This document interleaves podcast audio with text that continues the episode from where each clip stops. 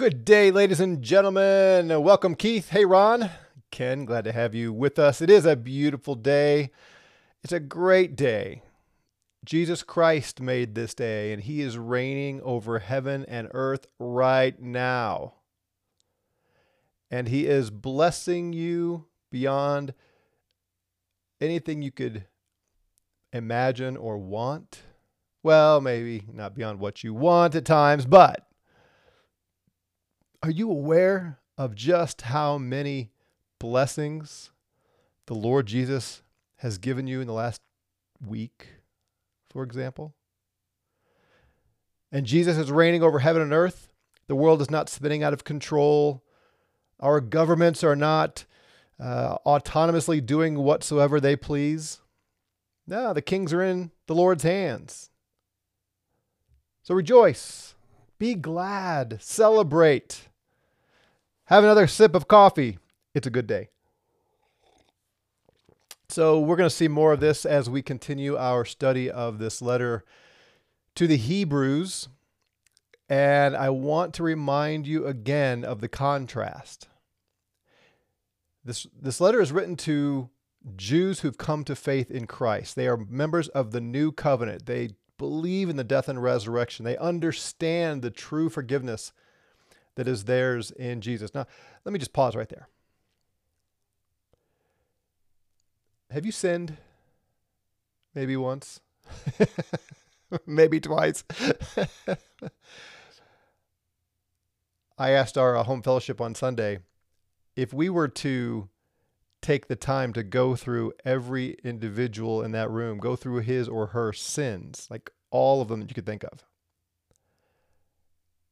How long would that take, do you suppose? Do you think we'd be done even now? There's a lot of sin in that room. Jesus came to pay the price for all of it. Everyone who's put their faith in him. That means you, my friend, if you are trusting in Christ, not in your church tradition, not in something you did, but you're trusting in the work of Christ, your sins are forgiven. How can this not be a good day? If your sins are forgiven. Well, that's what Jesus came to do. That's the new covenant. It's what it's all about. And the writer here is comparing the old covenant and the new covenant. And he says they're not worthy to be compared. So here's how he described the mountain that the Jews came to to receive the old covenant. He says, You have not come to a mountain that can be touched. So he's talking to Christians and he's comparing it. This is the mountain that the Jews came to, the Israelites. They came to something that could be touched. Right? It was, it was a literal physical mountain, Mount Sinai and a blazing fire. Remember, the, the mountain was on fire and darkness. So the mountain was on fire, but then there was thick cloud that covered the sun, which is a an eerie setting. And gloom. Do you use the word gloom very often? Maybe when it's a cloudy day and you feel kind of down and maybe you had big plans and now those plans are are ruined because of the clouds. It's gloom. There's a there's a heavy sense of of disappointment maybe even despair in that word. Whirlwind right? Think of a tornado hurricane on the on the mountains. This is how the israelites received the law the blast of a trumpet this blaring sound that was just overwhelming the sound of words, which sound was that such that those who heard begged no further word be spoken to them. They, the words from the Lord were harsh. Don't even come near the mountain. Don't touch it, or you are to be killed. Moses said about it, I am full of fear and trembling. That is not the mountain we've come to. But you've come to Mount Zion, to the city of the living God, to the heavenly Jerusalem, and to myriads of angels to the general assembly of the church of the firstborn who are enrolled in heaven, and to God, the judge of all, to the spirits of the righteous made perfect, to Jesus, the mediator of a new covenant, and the sprinkled blood which speaks better than the blood of Abel. This is the new covenant mountain that we've come to. So we've been working our way through these phrases Mount Zion, the city of the living God, the heavenly Jerusalem, myriads of angels. So just think about that all through Isaiah, through the Psalms, Zion, the, the mountain of God. That's what we've come to. Notice the present tense. You have come. Actually, it's perfect tense. Something that started in the past and continues to the present. You have come to this mountain. Not you will go someday. You have come to it. You have come to the city of the living God. If you are a Christian, you have come. You are members of, citizens of, you are dwelling in the city of the God who lives. You've come to Jerusalem. But it's the heavenly Jerusalem. The fulfillment toward which the earthly Jerusalem was pointing. You've come to myriads of angels. We talked about that yesterday. What does that mean? Uh, I don't know what the full significance of it is.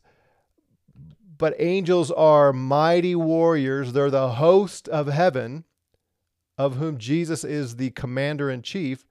And they are servants, they are ministers of those who are inheriting salvation. The writer of Hebrews said that earlier about angels. That's us. You and I are heirs of salvation. Well, the, the hosts of heaven, heaven are surrounding us. And then we looked at this yesterday the General Assembly of the Church of the Firstborns. If you were with us yesterday, you know that firstborn there is plural. Who are enrolled in heaven. All right. So I want to I want to spend a little more time on this phrase. This word general assembly. And I realize I I in all of my uh, getting to the Greek, the detail, I sort of made a mess out of this. Um, but hopefully you were able to get enough yesterday that didn't confuse you too much. This general assembly, the panegyric is the Greek word. It only occurs um, one other time, I think, in the in the scripture. We're going to look at it, but it's a it's a public assembly. It's a festal or joyful gathering. So I read a big portion of Isaiah to you a few lessons ago to see the backdrop to all of this. And I want to go back and pick up in Isaiah 66 because it's in the background of what Paul, uh, whoever wrote Hebrews, it might be Paul, was getting at. So let me read it and then see if some of these things jump out to you. Okay. So uh, Isaiah 66. Thus says the Lord. Let, let, me let me set the scene for you. I know I let me set the scene for you. Throughout Hebrew throughout Isaiah, God is speaking to a generation of Israelites who have committed all kind of sin, rebellion against God, idolatry, and he is warning them of judgment he is going to destroy the city of Jerusalem. He's going to destroy the temple, and he is going to punish with severe punishment the Israelites who have not been faithful to the covenant. But then there's a remnant, there's a, there's a group within Israel who love God, who, who strive to please God, and they are going to be saved, spared God's wrath. And throughout all of this, there, is, there are constant uh, visions of something that's coming in the future. So I'm going to read some of the prophecy here. The writer of Hebrews gives us fulfillment. And let me just uh, give away the story here. The church, those who are members of the new covenant, we are the fulfillment of these future promises given to ancient Israel. All right, so with that as a backdrop, let's listen. Thus says the Lord Heaven is my throne, and the earth is my footstool. How big is God? What throne does he sit on? It's what we would call uh, the sky, space, where the planets are. That's heaven. That's where he sits. How big is God if he can sit on the universe? And the earth is his footstool. Right? He rocks back, puts his feet on something. What's that something he puts his feet on? The earth, this massive planet. He's a big God. Well, if he's that big, he says, Where then is a house you could build for me? This temple? This temple in Jerusalem? Is that really going to be my my house? I don't think so. Where is a place that I may rest? It's not on earth. For my hand made all these things. I don't need them. I don't need a place to sit and rest. I made it all. Thus, all these things came to being, declares the Lord. But to this one I will look. To him who is humble and contrite of spirit. Do you hear echoes of the Beatitudes there? You should. And who trembles at my word. God says, I will look to the one who takes me at face value. When I say obey me, they obey me. When I say I will punish evil, I will punish evil. When they when I say come to me and I will bless you and grant you a reward, that's the person I'm going to look to. Humility, a, a contrite spirit, fearing what we should be fearing when God says it. That's who he's looking to. Again, put yourself in the position of that first century congregation to whom the writer of Hebrews is writing. They are tempted to walk away from the new covenant to go back to the old covenant. That's a violation of God's word. They should tremble at the thought of what would happen if they walk away from Jesus. Okay? He who kills an ox is like one who slays a man. Uh, you, you treat man and ox the same way. He who sacrifices a lamb is like one who breaks a dog's neck. He offers a grain offering is like the one who offers swine's blood. Remember, uh, pork, uh, pigs were unclean. He who burns incense is like one who blesses an idol. So they're they're going through all the religious motions that God established, but they are heathen at heart, so to speak. They have chosen their own ways, and their soul delights in their abominations. To offer swine's blood, for instance, was an abomination to the Lord, and yet these Jewish people, they delighted in those things. God says, So I will choose their judgments and will bring on them what they dread. Because I called, but no one answered. I spoke, they did not listen. They did evil in my sight and chose that in which I did not delight. And because they did this, God says, I'm going to bring judgment. Hear the word of the Lord, you who tremble at his word. Your brothers who hate you, who exclude you for my name's sake, have said, Let the Lord be glorified, that we may see your joy, but they will be put to shame. Again, do you see what this would mean for the first century Jews who became Christians? Your brothers, your fellow Jews, they hate you. They're casting you out, they're persecuting you because you are serving the Lord Jesus. We now know what this is all pointing toward. They will be put to shame. They will get theirs, God says a voice of uproar from the city, a voice from the temple. The voice of the Lord is rendering recompense to his enemies. Before she travailed, before she brought forth, before her pain came, she gave birth to a boy. Who has heard of such things? Who has seen such things? Can a land be born in one day? Can a nation be brought forth all at once? As soon as Zion travailed, she also brought forth her son. So there is hope. There, Zion is going to have offspring, not wicked offspring, but righteous offspring. But it's going to take time. Shall I bring to the point of birth and not give delivery, says the Lord? Or shall I, who gives delivery, shut the womb, says your God? Now, we talked about this a few days ago, so I'm not going to belabor it, but starting on this point forward is where I want to focus. Be joyful with Jerusalem and rejoice for her all you who love her.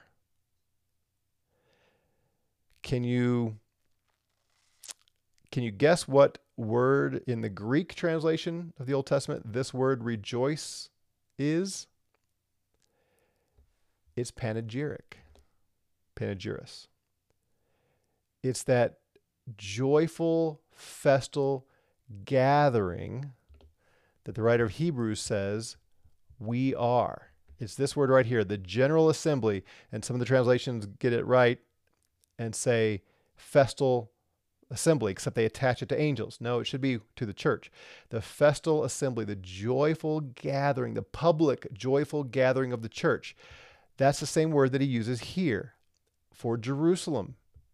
And here in Hebrews, you have come to the heavenly Jerusalem. You see, he's he's God is foretelling, he's he's previewing the church.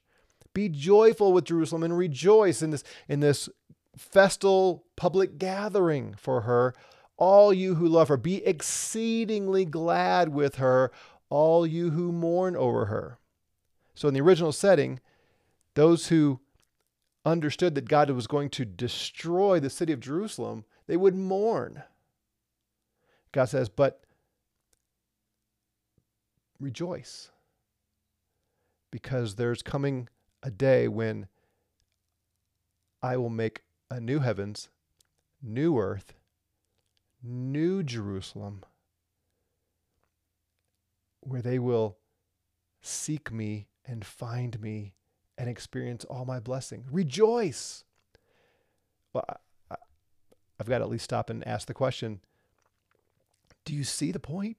We who are this public festal assembly, the New Jerusalem, we have to be joyful people.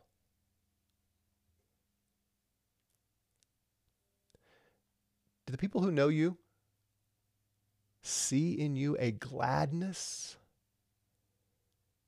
that is befitting someone who has come to Mount Zion, the heavenly Jerusalem, the city of the living God?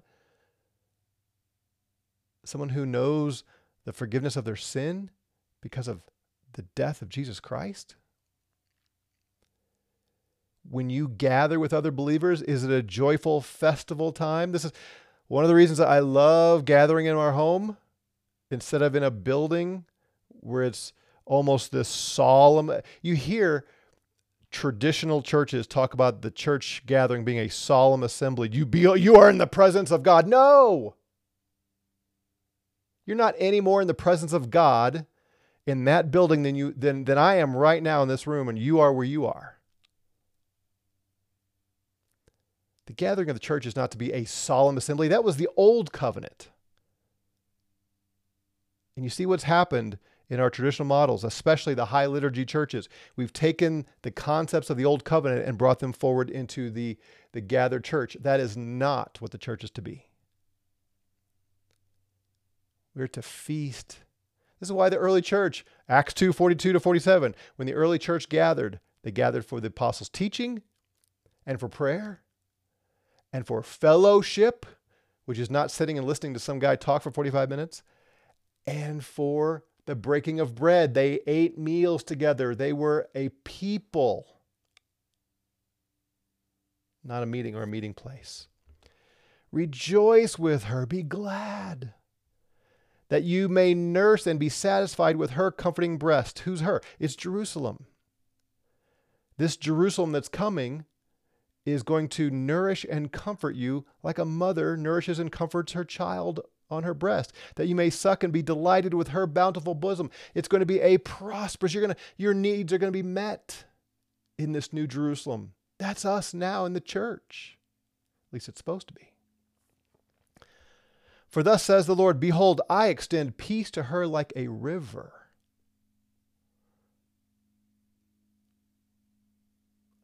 And the glory of the nations, not nation, nations like an overflowing stream. Do you hear him reverting back to what we see in Isaiah 2? The nations will stream to Mount Zion.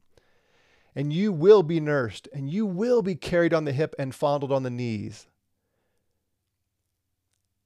This New Jerusalem will care for you like a mother caring for a child, as one whom his mother comforts. so I will comfort you, and you will be comforted in Jerusalem. Then you will see this, and your heart will be glad, and your bones will flourish like the new grass, and the hand of the Lord will be known to his servants, but he will be indignant toward his enemies. Don't walk away from the new covenant for anything. Even when you're under persecution, the Lord will be indignant with anyone who persecutes his new Jerusalem. That's us. For behold, the Lord will come in fire, and his chariots like the whirlwind, to render his anger with fury, and his rebuke with flames of fire. For the Lord will execute judgment by fire. You remember how this section in Hebrews 12 we're looking at ends? Our God is a consuming fire. So there's comfort and encouragement all the way through here. And also, he's going to get to a warning. If you walk away from Mount Zion, from the heavenly Jerusalem, the city of the living God, and this joyful assembly, then you'll become his enemy. And the only expectation is a consuming fire. Don't do that.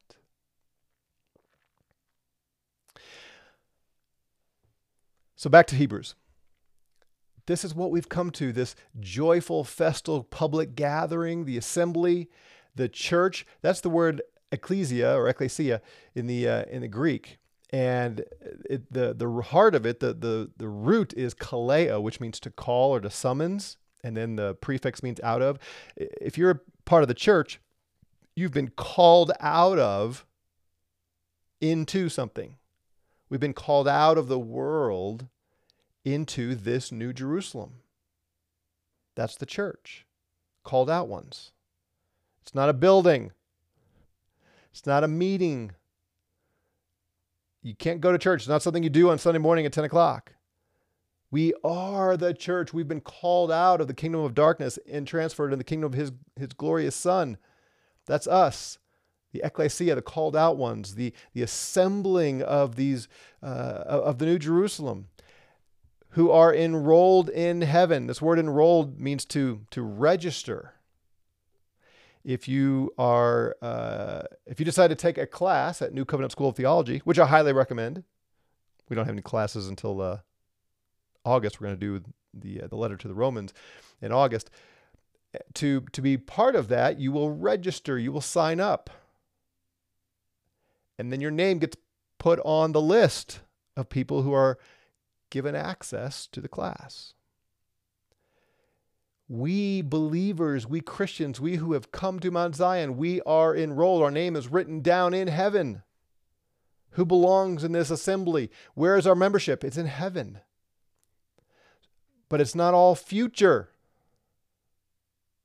We are now in the New Jerusalem, where our names are written down in heaven. Our names are enrolled in heaven but we're part of it now. We have come to Mount Zion. So rejoice, people, rejoice. And don't give it up for anything. All right, let me uh, see a couple of comments here. Look like Lon said a few things I skipped over. Uh, the discussion reminds me of the conversation Jesus had with the Samaritan woman about where to worship. Jesus said the hour is coming, and now is exactly. That's what he came to do, is to fulfill all of this. And remember how how uh, uh, yeah, you went on and you get some of it here. Uh, the heavenly worship of Hebrews looks like worshiping the fathers. Exactly. So think about that conversation. The woman says to Jesus, Well, our folks say we're to worship in this mountain, and you Jews say to worship in that mountain. And Jesus says, It's not about the mountain, unless you're talking about Mount Zion. We're not going to worship here or there as though it's restricted to a time and place worship in the new covenant, now that Jesus has come, is our whole life. Present your bodies as a living sacrifice, holy and acceptable to Him. We worship all day, every day. The church gathers regularly to celebrate, to rejoice, to learn from Him, etc., etc. Lon asks, is this different from the book of life? I don't think so. I mean, obviously, here in this context, it doesn't actually call the book of life, but it sure sounds like the same thing to me. So I would, I would say, no, it's not different. It's the same thing. Oh, friends, ah, we have to be a joyful people. The world is full of dour, depressed, discouraged people, and too many Christians are that way. Rejoice. You have come to Mount Zion, city of living God, the holy Jerusalem, heavenly Jerusalem, rather, myriads of angels, and the festival festal assembly of the church of the firstborns in heaven, enrolled in heaven. So today, wherever you are, as you encounter people, may they see the joy of the Lord in you. And when you gather with Christians the next time you do so, see if you can lead that gathering to be a gathering of joy and celebration. If you're a church leader, I think it's incumbent upon you to lead people to rejoice. All right, got to run. Have a great day. Rejoice and be glad. And we will see you tomorrow, Lord willing. Take care.